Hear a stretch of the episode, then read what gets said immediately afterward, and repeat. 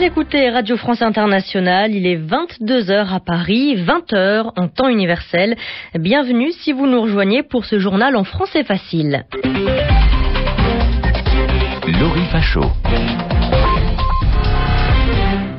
Le Fonds monétaire international se réunit cette semaine. L'organisation estime que la crise financière va coûter très cher, plus de 4 000 milliards de dollars. Les banques du monde entier vont devoir encore donner des milliards de dollars, et cela pour retrouver une situation financière stable. Les pays qui participent à la conférence des Nations Unies sur le racisme à Genève, en Suisse, ont signé une déclaration finale. Bernard Kouchner, le chef de la diplomatie française, estime que ce texte est un échec pour le président iranien. Mahmoud Ahmadinejad avait comparé hier Israël à un gouvernement raciste. Et puis, dans l'actualité sociale, les deux dirigeants de l'entreprise Molex en France ont été libérés. Ils ont été retenus pendant 24 heures par les salariés du site de Villemur-sur-Tarn, en France, dans le sud-ouest du pays. D'après un délégué syndical, la direction et les syndicats vont remettre à, à plat tous les points de désaccord.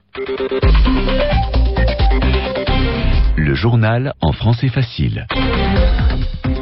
Alors cette semaine, une grande réunion commence à Washington, aux États-Unis. Il s'agit de l'Assemblée générale du Fonds monétaire international, le FMI. Oui, ce mardi, l'organisation a estimé que la crise financière coûterait plus cher que prévu, 4 000 milliards de dollars, un chiffre donc beaucoup plus élevé que les prévisions. Les explications de notre envoyé spécial à Washington, Marie Dupin. Plusieurs grands sujets seront au cœur des discussions toute la semaine. D'abord, le Fonds monétaire international va publier des rapports, des textes sur la situation économique dans le monde. Il a d'ailleurs déjà présenté un bilan à propos du système financier mondial, c'est-à-dire tout ce qui concerne les banques, les sociétés d'assurance, bref, la finance en général. Et ce rapport est très inquiétant. Le FMI estime que la crise pourrait coûter 4 000 milliards de dollars. C'est beaucoup plus que ce qu'il avait prévu il y a un an. Le FMI demande donc au gouvernement de donner plus d'argent aux banques et ce malgré l'hostilité, l'opposition des populations à ce genre de mesures. L'autre grand sujet de la semaine, ce sera qui va payer les 1400 milliards de dollars promis au FMI et à la Banque mondiale. Pour l'instant, l'Union européenne et le Japon se sont déjà engagés à donner 100 milliards de dollars chacun, mais pour le reste, la situation n'est pas très claire. Enfin, en toile de fond, c'est-à-dire derrière ces grand débat, il y a une autre question, celle de l'organisation du FMI.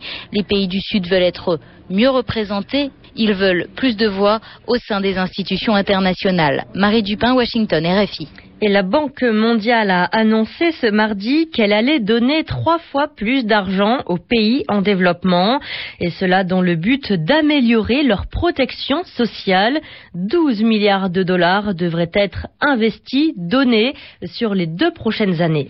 L'Éthiopie déroule le tapis rouge pour Omar el-Béchir, le président soudanais. Autrement dit, l'Éthiopie accueille à bras ouverts Omar el-Béchir. Le général Béchir est même l'invité d'honneur un repas ce soir, un repas qui va avoir lieu dans la capitale éthiopienne, à Addis Abeba.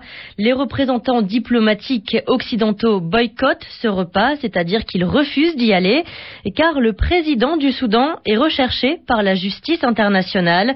La Cour de justice installée aux Pays-Bas, qui s'appelle la CPI, la Cour pénale internationale, a lancé un mandat d'arrêt contre Omar el-Béchir, c'est-à-dire qu'à chaque fois qu'il est à l'étranger, qu'il sort du Soudan, eh bien, il risque d'être arrêté par la police. Au Sri Lanka, la situation est inquiétante, Laurie.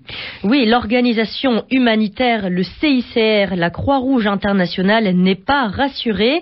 Beaucoup de civils, des citoyens sri-lankais ne peuvent pas quitter la région où l'armée se bat contre les rebelles tamouls. L'armée a hier encore lancé une offensive dans le nord-est de l'île. Elle a attaqué les derniers résistants tamouls. Les résistants tamouls qui devaient se rendre aujourd'hui mais ils ont refusé de déposer les armes. Le CICR appelle les deux parties, le gouvernement et les rebelles, à respecter le droit humanitaire international, autrement dit à autoriser la population à quitter cette zone. Je vous propose d'écouter Simon Chorneau, le porte-parole du CICR. Le CICR est extrêmement préoccupé par la, situation que l'on considère comme catastrophique hein, aujourd'hui, euh, surtout pour les, les, civils qui sont encore coincés dans la zone de conflit. Ils ont donc bougé la population qui était dans cette zone, la no fire zone, euh, comme ils l'appellent, ont dû bouger vers le sud, mais il reste environ, nous estimons environ 50 000 personnes dans cette zone et qui, qui n'ont accès à aucun soin médicaux, très peu d'eau potable, une hygiène déplorable, donc des conditions extrêmement difficiles et en plus un manque de sécurité totale vu l'intensité des combats. Donc c'est aujourd'hui euh, une situation qui est extrêmement grave à notre avis. Et nous appelons les partis au conflit, que ce soit le, gouvernement du Sri Lanka ou les Tigres, à respecter le, droit humanitaire international et à protéger les civils à tout prix lors des combats. Simon Chorneau, le porte-parole de la Croix-Rouge internationale. Il répondait aux questions d'Amélie Baron. On passe à l'économie avec l'accord de fin de conflit rejeté par les salariés de Caterpillar en France. Les syndicats et la direction du leader mondial des engins de chantier avaient signé un accord dimanche au ministère de l'économie à Paris en France.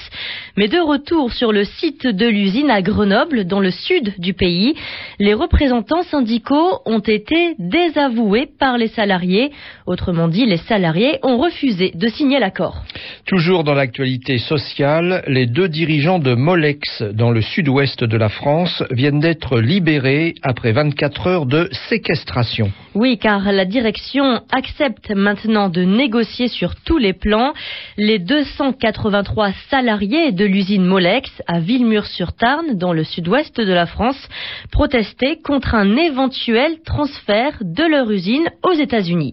Suite de la conférence des Nations Unies sur le racisme à Genève aujourd'hui, et la déclaration finale a été adoptée sous les acclamations, les applaudissements des participants.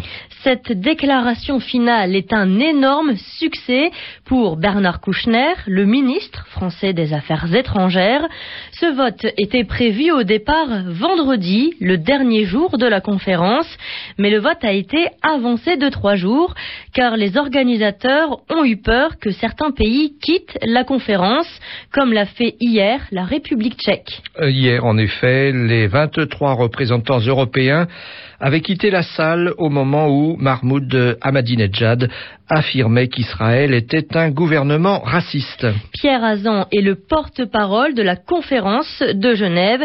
Il nous explique l'importance de cette déclaration. Vendredi dernier, le texte avait été accepté pour envoi à la conférence par consensus et ce texte, euh, je crois, touche les problèmes de fond et les trois lignes qu'avait fixées l'Union européenne, les trois lignes rouges, ont été respectées et les pays de l'Union européenne étaient très clairement satisfaits de ce texte puisqu'il ne parlait pas euh, du Moyen-Orient. Le conflit euh, israélo-palestinien n'est simplement pas mentionné, ce que voulaient euh, les pays européens.